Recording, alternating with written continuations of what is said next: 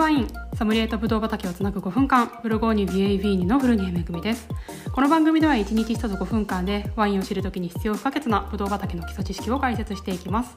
世界の様々なスタイルのワインを飲みながら気軽にお聞きいただけると嬉しいです。さて今日は言葉から生まれるワインです。バンナチュールを天然に近づけようとしているワインだっていう風な意味合いで理解してもっと天然に近いワインを作りたい飲みたいと思って実践している生産者のワインがありますよね。前回とは別の解釈ですね。でそれはどんな作り方のワインなのかっていうと人的介入をしないとか自然に近づけるっていう抽象的な表現を具体的なことに落とし込んでいく。っていうことですね。一つ一つのこの仕事をするのかしないのかとかこの農薬使うのか使わないのかこの調合剤をまくまかないのか、えー、そういう一つ一つの選択になってきます。こうしてその生産者の自然なワインについての哲学いわば抽象的な考え方が具体的な技術に落とし込まれていきますよね。そして年を重ねていくことによってブドウ畑とその考えが融合して研ぎ澄まされていくわけですね。で、結果的にその畑でしか、その人でしかできないワインになっていきます。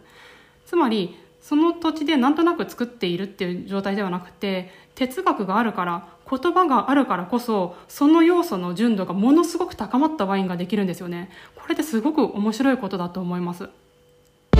でよくよく考えてみるとワインの歴史の中でこんな風に言葉から生まれるワインっていうのがよく出現していることに気がつきますでそれは例えばテロワールを表現したワインとか。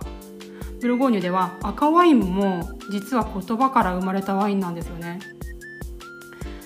そもそもブルゴーニュに赤ワインって存在しませんでした。ワイン作り自体は今からだいたい2000年前にジュリアス・シーザーによって持ち込まれたわけですね。ソムリエ試験の時に覚えたと思うんですけども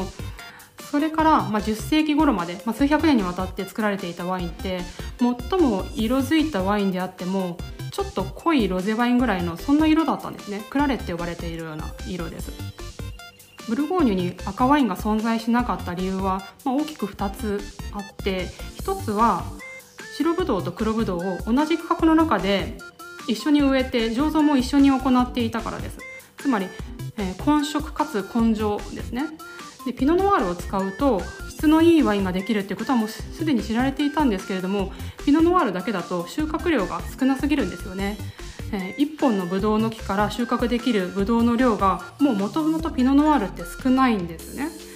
なので他の、え、収穫量が多く得られるようなブドウの品種グーエブランとかグーエブランっていうのはえー、っとシャルドネのお母さんですねシャルドネのお父さんがピノノワールでシャルドネのお母さんがグーエブランですけれども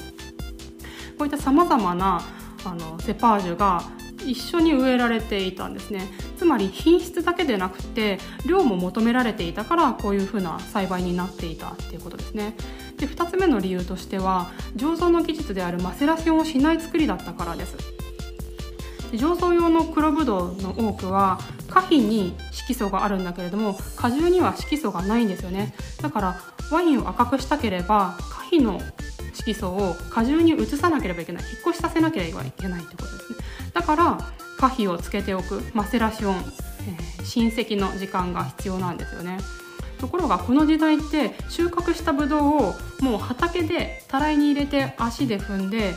この場でもう大まかに液体と固形分を分けてしまっていたんですね。だから黒ぶどうを使っていてもワインが赤くならない。まあ、雑な言い方をするとシャンパーニュのブランドノワールの状態ってことですね。じゃあ赤ワインがどうやって生まれたのかというとその理由はキリストの血に近づけたいっていう動機があったからです。多くの人の好みに合うかどうかで言えばもうワイン作りが始まって最初の数十年でこの場所、まあ、今でいうブルゴーニュって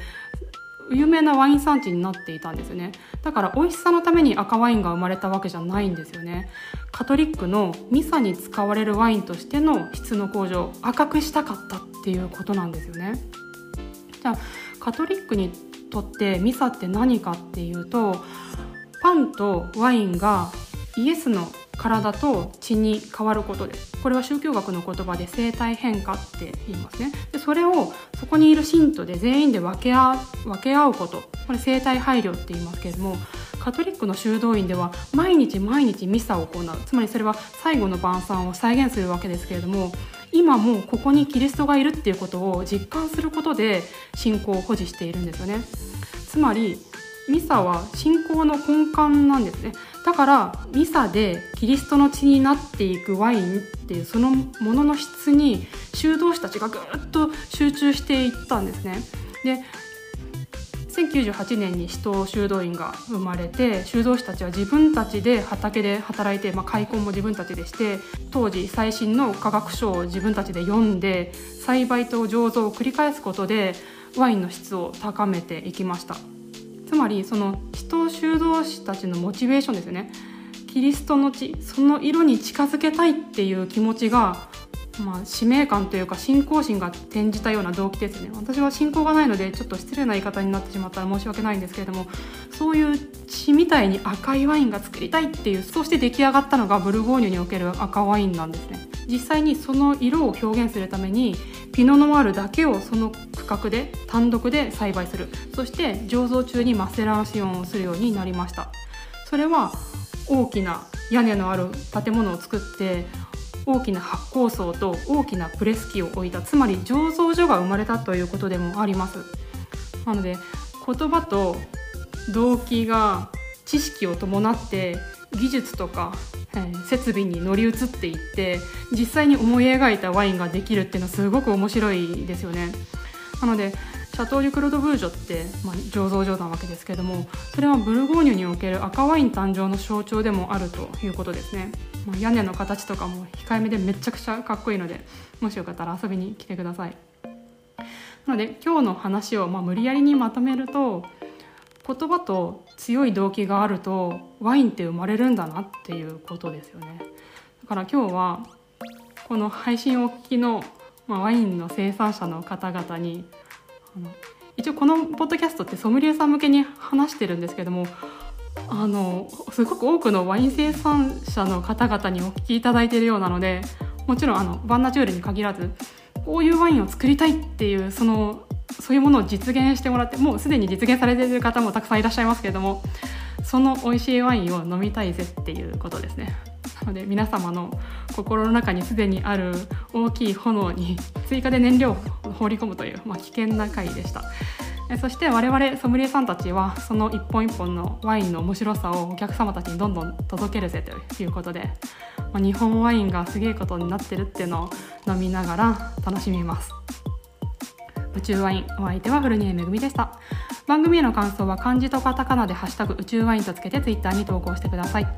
えー、ツイートではなくてもっと長文で書きたいよとか質問があるよという方は、えー、ブログのお問い合わせフォームの URL を概要欄の方に貼っておきますのでぜひそちらをご利用ください。もしこの番組を気に入っていただけましたらぜひフォローしてくださいますと嬉しいです。それでは引き続き素敵なワイン時間をお過ごしください。